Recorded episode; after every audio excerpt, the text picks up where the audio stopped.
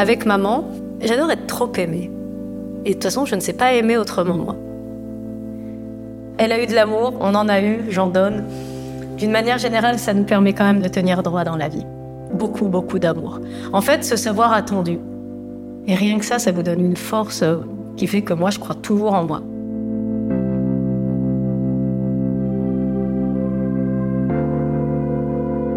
Je m'appelle Safia Azedine, j'habite en ce moment aux États-Unis. J'écris des livres, je suis écrivain. Et j'écris aussi des scénarios. Et j'ai deux petits-enfants et je suis mariée avec un, garçon euh, qui travaille dans le monde du sport, du tennis plus précisément. Le grand garçon s'appelle Karim, il a 11 euh, ans.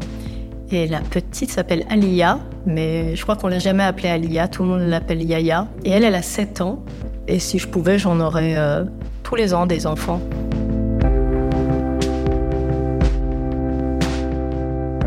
Depuis toujours, Safia est très proche de sa mère. Entre elles deux, c'est une histoire simple, faite de respect, de présence et de soins. De cet amour mère-fille indestructible, Safia a tiré toute sa force et sa confiance en elle, pour aujourd'hui l'offrir à son tour à sa fille. Safia et sa mère, c'est une magnifique histoire, pleine d'espoir sur le lien maternel.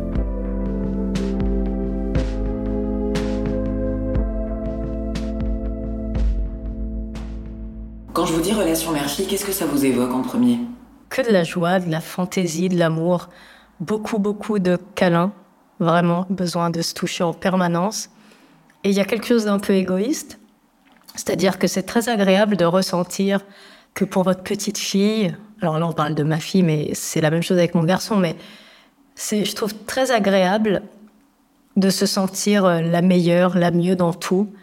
Et c'est surtout un amour euh, sans intérêt à part un bonbon de temps en temps, mais enfin, je veux dire, j'ai trouvé que c'était très agréable d'avoir une petite fille qui me regarde avec des yeux, euh, qui me met sur un piédestal, bien que je sache où est ma place, parce que je pense avoir un ego bien placé, mais, mais je trouve assez agréable de ressentir ça, d'avoir euh, autant d'amour et d'être absolument parfaite pour deux êtres humains sur Terre.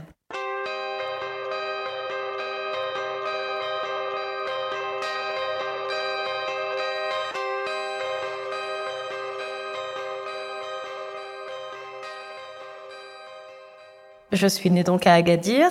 On vivait dans un quartier populaire, mais enfin populaire vachement bien quoi. Le rêve de quartier populaire où les enfants jouent ensemble, où toutes les familles se connaissent. On avait encore des maisons un peu à l'ancienne. Il y avait des matelas, mais mais c'était pas la chambre de Safia, la chambre de Mohamed. Il n'y avait pas de ça. C'était, je m'endormais avec mes parents. Mohamed et Kadi s'endormaient euh, euh, ensemble. On n'avait pas de chambre que j'aimais bien ce côté où l'on sait que les portes sont ouvertes et que si on a un petit chagrin ou quelque chose, on rentre, on n'a pas besoin de frapper à la porte. Et puis à un moment donné, c'est aussi bien de temps en temps de frapper à la porte parce que on a notre monde qui se construit, etc. Donc on a tous trouvé gentiment nos marques. Après, on a habité dans un appartement, dans un autre quartier. Encore une fois, c'était pas des résidences encore. C'était donc il y avait encore le côté euh, les voisins se connaissent, euh, on joue en bas, euh, l'épicier nous offre un caramel. Enfin voilà. Quelle relation est-ce que vous avez eue avec votre mère enfant? Parfaite, là, pour le coup. C'était pas du tout une mère moderne, pas du tout une mère copine. Beaucoup d'amour, de rigolade, de. Enfin, de l'amour, quoi. Comment elle s'appelle, votre mère? Faïza. Moitié marocaine, moitié normande, mais grandie en Normandie, donc plutôt la, la petite française. Au Maroc, elle parle pas très bien arabe, même pas du tout. Sa maman, c'est Marie-Thérèse, son papa, c'est grand-père Mamoun, mais ils étaient en France, donc c'était quand même la petite française au Maroc. J'aimais bien ça, bizarrement. Pourquoi? Ben, Parce qu'elle avait une espèce de hum, sophistication. Chaque pays a sa sophistication, mais en tout cas, maman, c'était la, la femme sophistiquée euh, dans mon environnement très marocain. Je me souviens qu'elle était toujours euh, magnifiquement habillée, elle est couturière. Elle était toujours très belle. Et quand elle venait me chercher à l'école, c'était une vraie fierté pour moi. Parce qu'elle était belle, toujours perchée sur des talons, même ses chaussons à la maison, c'était des talons. Elle n'est jamais sortie de sa maison sans être apprêtée, ce qui est vraiment pas mon cas. Mais euh, j'ai ça comme souvenir, c'était un petit écrin. Elle avait, elle avait un beauty case, vous savez. Euh, il y a tout plein de trucs qu'on n'utilise pas, plein de trucs de maquillage, etc. Et je me souviens qu'elle se maquillait, parce qu'elle se maquille tout le temps, ma mère. Et avec ma grande sœur, on l'a regardée pendant des heures se faire son petit trait autour de la bouche, puis le trait de colle sur les yeux. Et puis, euh, elle appelait ça la bonne santé, un peu de blush, guerlin sur les joues. On accompagnait presque ces grimaces. Vous savez, quand vous vous maquillez un œil, d'un coup, votre bouche se crispe et puis vous avez une drôle de tête. Et je me rends compte que maintenant, quand je me maquille, j'ai exactement les mêmes euh, mimiques, les mêmes crispations autour de la bouche ou des yeux. Euh, on parlait pas de tout avec ma mère, mais en revanche, on savait que c'était un socle très solide, quoi. On allait rebondir sur elle s'il se passait quoi que ce soit. Mais tout ça sans, euh, comment dire, ça n'a jamais été verbalisé, on le sentait, c'est tout. On parlait pas des plombs de, de notre relation, c'était juste une évidence.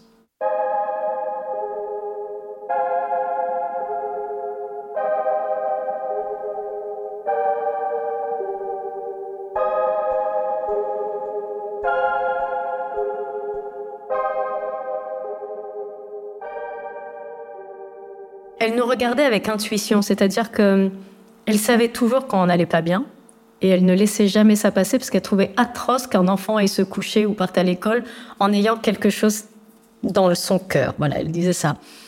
Et elle avait raison à chaque fois, soit une petite humiliation à l'école, soit euh, une mauvaise note que j'avais cachée, et 100% du temps, elle le savait. C'était impossible qu'elle nous laisse nous endormir ou partir à l'école avec, euh, avec ce petit poids dans le cœur. Et donc de savoir ça, J'attendais presque qu'elle me dise alors qu'est-ce qu'il y a? Dis-moi, je sens que quelque chose ne va pas. Alors parfois elle prêchait le faux aussi pour avoir le vrai, mais c'était, c'est vraiment, c'est doux ma maman. C'est comme du coton, on rebondit dessus et on se fait jamais mal. Elle prenait son bain devant nous, il n'y avait pas de honte, vous voyez. Euh, et nous, pareil, et elle s'occupait de nous. Il y avait pareil, un rituel, donc on prenait le bain tous les trois. Et alors, elle nous lavait derrière les oreilles, derrière les genoux, là où on voit pas. Il faut que ça sente bon de partout. Euh, pareil, notre toilette intime, elle nous a appris à nous laver. On se lave toujours avec de l'eau, la petite bouteille euh, qu'il y a à côté des toilettes. Et puis après, les ongles. Impossible d'avoir les ongles longs avec maman parce que c'est tout de suite, ça fait sale. Euh, de la crème Nivea sur le visage pour être brillant. Le fait de se présenter proprement et joliment aux autres, pour elle, c'était très important, c'était un signe de respect. Alors aujourd'hui, ça la fait rire quand elle me voit sortir parfois habillée en pyjama, mais c'est vrai que j'ai quand même, si j'ai un rendez-vous important ou si je vais à la télé, etc., une espèce de tenue où, même si je déteste cet exercice, de bien me tenir, parce que voilà, c'est une forme de respect, sentir bon, être propre tout le temps. Euh, le corps est très important. Et je m'en rends compte, moi, quand mes enfants étaient plus petits, vu que je travaille, j'avais une, une nounou qui venait euh, à la maison, et bizarrement, tout ce qu'il y avait autour de la toilette, c'est pas que je m'interdisais de le faire, c'est que je prenais sur moi et je disais non, non, j'ai besoin de changer ma fille parce que quand je change une couche, c'est jamais juste changer, nettoyer. Il y a l'odeur, il y a mettre de la crème, il y a les guilis, les bisous. Enfin voilà, moi ça, je le tiens forcément d'elle, quoi. Elle a pris un temps fou et, elle a adoré ça, hein, à s'occuper de nous. Vraiment, quoi.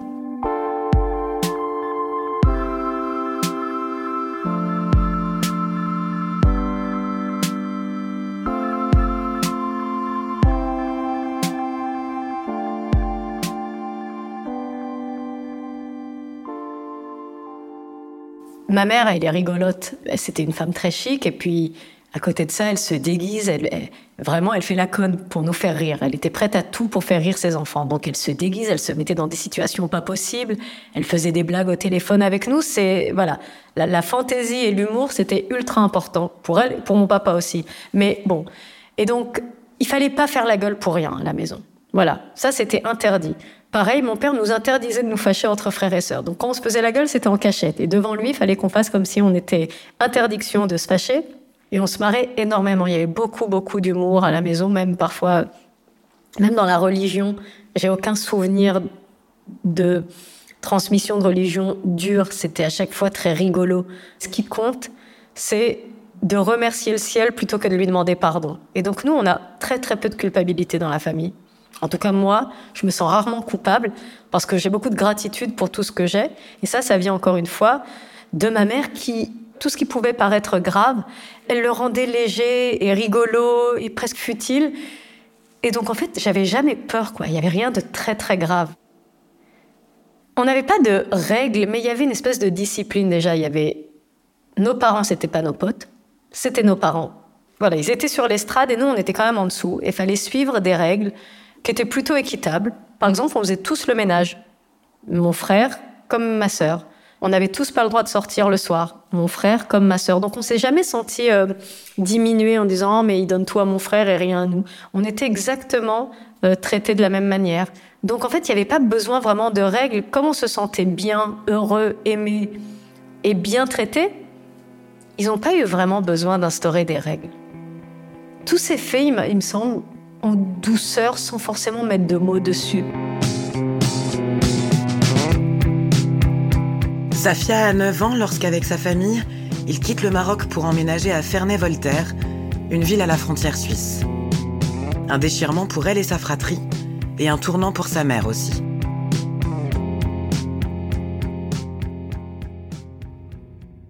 Comment vous vivez cette arrivée en Suisse? Bon, On est en larmes, hein, évidemment.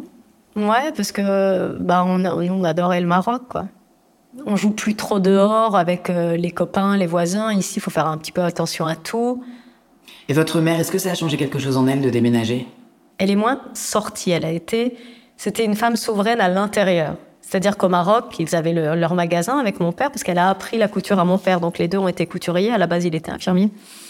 Et donc au Maroc, il y avait ces allers-retours entre l'école, on était à la mission française, le magasin où elle vendait des habits et la maison. Donc elle sortait tous les jours.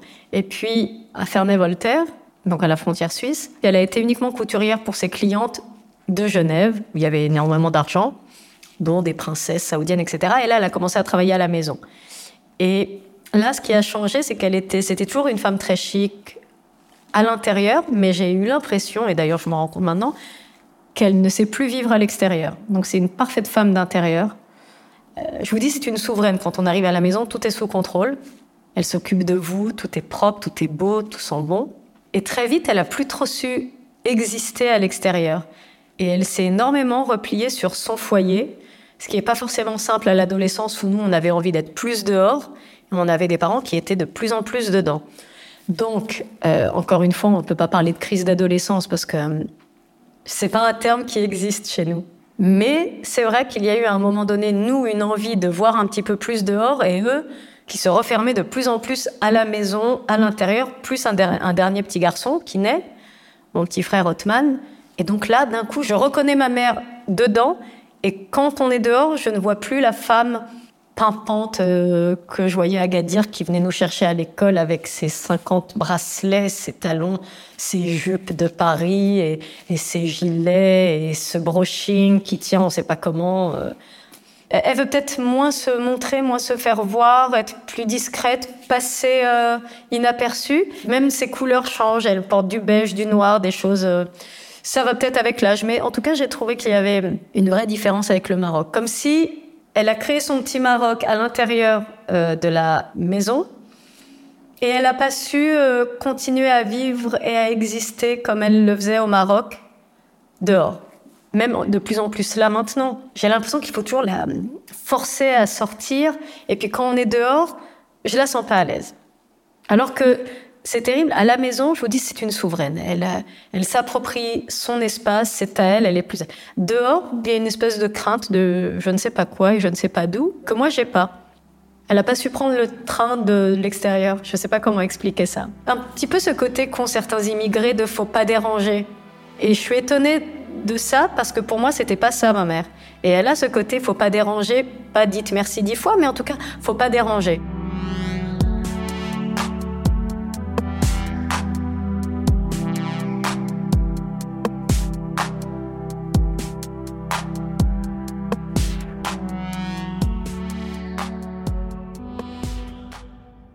Votre relation avec votre mère, elle évolue comment? Pas de drame quand on s'entend hyper bien, donc on s'appelle tous les jours. Ben, ça va ma chérie, tout va bien. Euh, parfois on critique les mecs en leur mettant tout sur le dos, leur mauvaise foi, etc. Puis elle me dit, bah oui, ton père est pareil. voilà, mais comme deux vieilles commères, euh, vous voyez, et autour d'un café, on regarde les gens passer. On se marre, c'est léger, et c'est ce que je demande à ma mère, voilà. Tout le reste, ce dont j'ai besoin, je sais où aller le chercher. Et c'est vraiment... Euh, c'est pas ma meilleure amie, mais en tout cas, c'est celle avec qui je passe le plus de temps. Elle est ma sœur.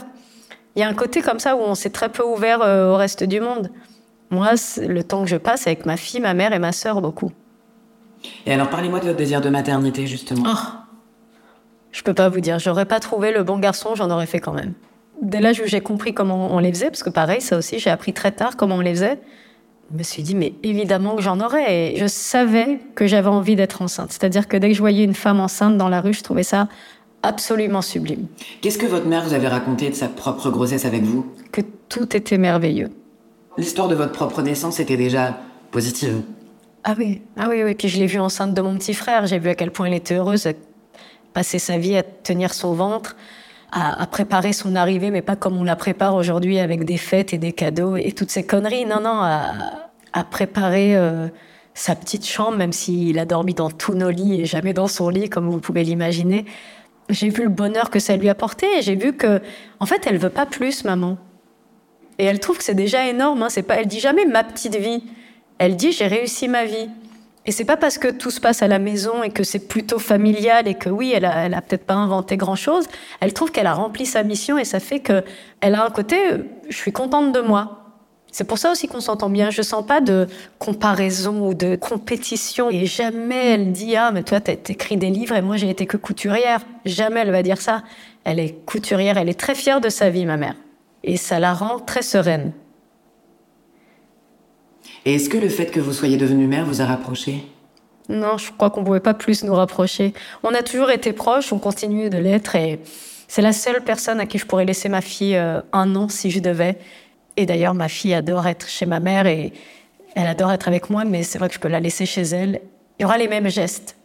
J'ai les mêmes gestes qu'elle. Les câlins, les bisous, les petites attentions. Mes enfants savent que quand ils rentrent à la maison, je suis un morceau de coton. Ils peuvent tomber sur moi, tout se décharger, parce que je vais trouver le moyen de tout arranger. Comme votre mère. Voilà.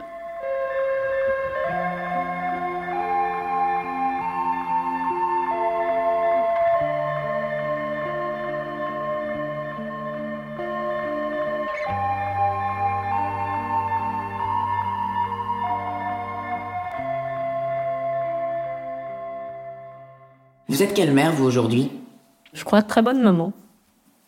Vraiment, je pense que je fais ça bien. Mais parce que j'adore ce métier. J'adore transmettre euh, ce à quoi je crois et ce qui me fait du bien. Je me dis que c'est une page blanche sur laquelle j'écris, donc j'écris tout en leur disant à chaque fois que c'est pas écrit dans le marbre, c'est ce que je pense et que eux-mêmes euh, se rendront compte que peut-être j'avais tort et qu'ils feront leurs expériences, mais que pour l'instant, c'est moi qui décide. Ils suivent mes règles, ils suivent nos règles et surtout euh, pleine d'amour tout le temps. Qu'est-ce que vous leur transmettez alors à vos enfants, à vos deux enfants? Je leur transmets rien, ils me regardent vivre, donc il euh, n'y a pas besoin de dire.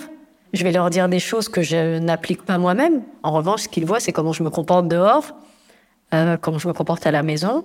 Ils me voient toujours travailler et écrire, donc ils savent que voilà, l'argent ne tombe pas du ciel, qu'on travaille. Ils me voient me comporter avec mes parents, que parfois j'ai envie d'étriper, mais je le fais pas parce que je sais que mes enfants me regardent. Euh, je pense que toute l'éducation et toute la transmission se fait pas par des mots, mais par mimétisme. Et la chose la plus importante, c'est de prendre en compte l'autre, peu importe qui il est. Donc, dans la manière de dire bonjour, dans la manière de demander quelque chose, tu prends en compte tous les gens qui passent dans ta vie devant toi, que ce soit une seconde ou un an, tu les prends en compte. Et ça, j'y fais très attention. Puis après, les valeurs de base sur la famille, euh, sur les grands-parents, sur le respect, enfin, vous savez, le truc de base, quoi, mais qui se fait, encore une fois, pas parce que je leur dis, parce qu'ils me voient parler à ma mère et à mon père. Ils me voient parler aux gens dans la rue. Ils voient aussi que je me laisse pas faire quand on m'emmerde. Et donc, ils font un peu comme moi. Et il y a beaucoup de fantaisie à la maison. Et c'est hyper important parce qu'en fait, ils adorent être dehors, mais qu'est-ce qu'ils aiment rentrer chez eux? Bah, c'est le modèle que vous avez eu? Exactement. C'est-à-dire qu'on était dehors, même si moins, mais parce que mes enfants sont beaucoup dehors, ils font beaucoup de sport, ils sont, sont beaucoup dans la nature, etc. Mais alors, rentrer chez eux, c'est jamais un problème. Je trouve que parfois, chez les gens, c'est très mort, c'est très triste. Ils sont jamais dans leur chambre sur leurs jeux vidéo, jamais. D'ailleurs, euh, ils n'ont pas vraiment de chambre, bizarrement. Il y a deux lits, donc déjà, ils dorment ensemble tout le temps. Mais c'est ce que vous avez vécu. Bah, c'est exactement ce que j'ai vécu. Oui, non, mais c'est ce que je. Oui, oui je me rends compte, oui, c'est ça. Les pièces ouvertes. Les pièces ouvertes, beaucoup de, beaucoup de rigolades. Mais la chose la plus importante, je vais vous dire, c'est qu'avec ma mère, on n'a jamais eu l'impression que hum, sa manière de nous éduquer et tout ce qu'elle nous a donné, même les sacrifices, maintenant on s'en rend compte avec l'âge, C'était pas une transaction, c'était une donation. Elle nous a tout donné et jamais je l'ai entendu me dire avec tout ce que j'ai sacrifié, avec tout ce qu'on vous a donné, etc. D'abord parce que elle n'a pas besoin de me le dire, mais on sentait que c'était du don. On entend quand même souvent parfois les parents dire euh, après tout ce que j'ai fait. Et je crois que je pourrais être la pire des enfants. Elle continuerait à ne pas me dire avec tout ce que j'ai fait pour toi, parce que elle estime vraiment que elle a signé pour ça et qu'elle est faite pour ça et qu'elle adore ça. Elle attend absolument rien en retour, ma mère. Jamais.